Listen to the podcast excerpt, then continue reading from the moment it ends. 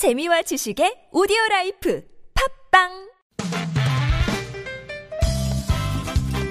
빡빡한 일상의 단비처럼 여러분의 무뎌진 감동 세포를 깨우는 시간 좋은 사람 좋은 뉴스 함께합니다.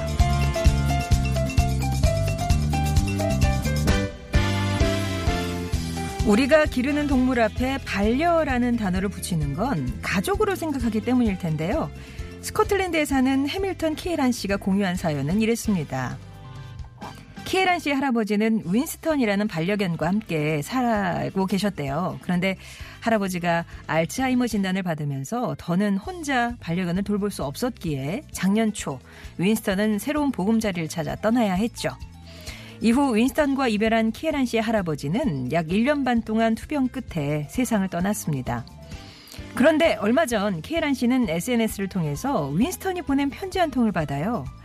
윈스턴의 새 주인이 할아버지의 부고 소식을 듣고 연락을 해온 거였는데요.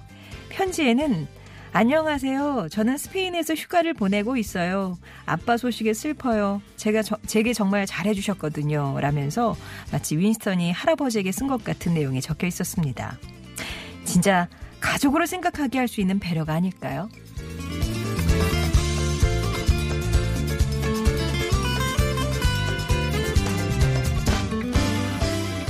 유산이라고 하면 재산을 먼저 떠올리겠지만 여기 기부를 유산으로 남긴 분이 있습니다.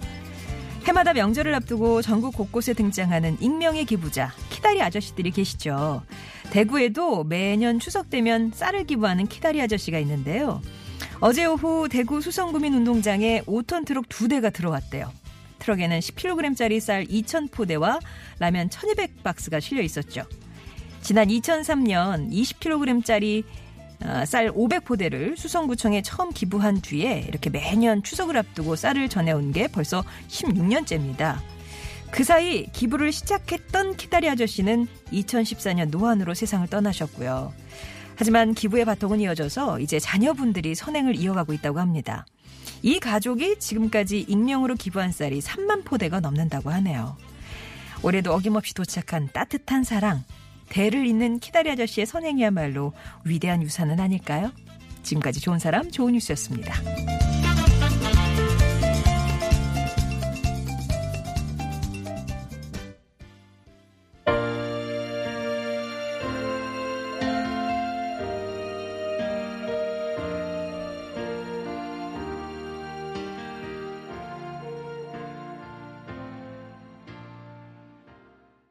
엘튼 존의 Can You Feel the Love Tonight 들으셨습니다. 정병원 님이 오늘 선곡 느낌 있습니다. 라고 하셨는데요. 우리 김별이 PD가 휴가 중이거든요. 그래서 뉴스공장 노소정 PD가 와서 여기서 한을 풀고 있습니다. 지금. 선곡의 하늘. 예. 자, 좋은 사람 좋은 뉴스. 전 주인에게 도착한 반려견 윈스턴의 마지막 인사 소식 전해드렸어요. 윈스턴은 원래 그 주인 할아버지가 알츠하이머에 걸리자 다른 가족에게 보내줬습니다. 가족처럼 잘 지내고 있었나 봐요.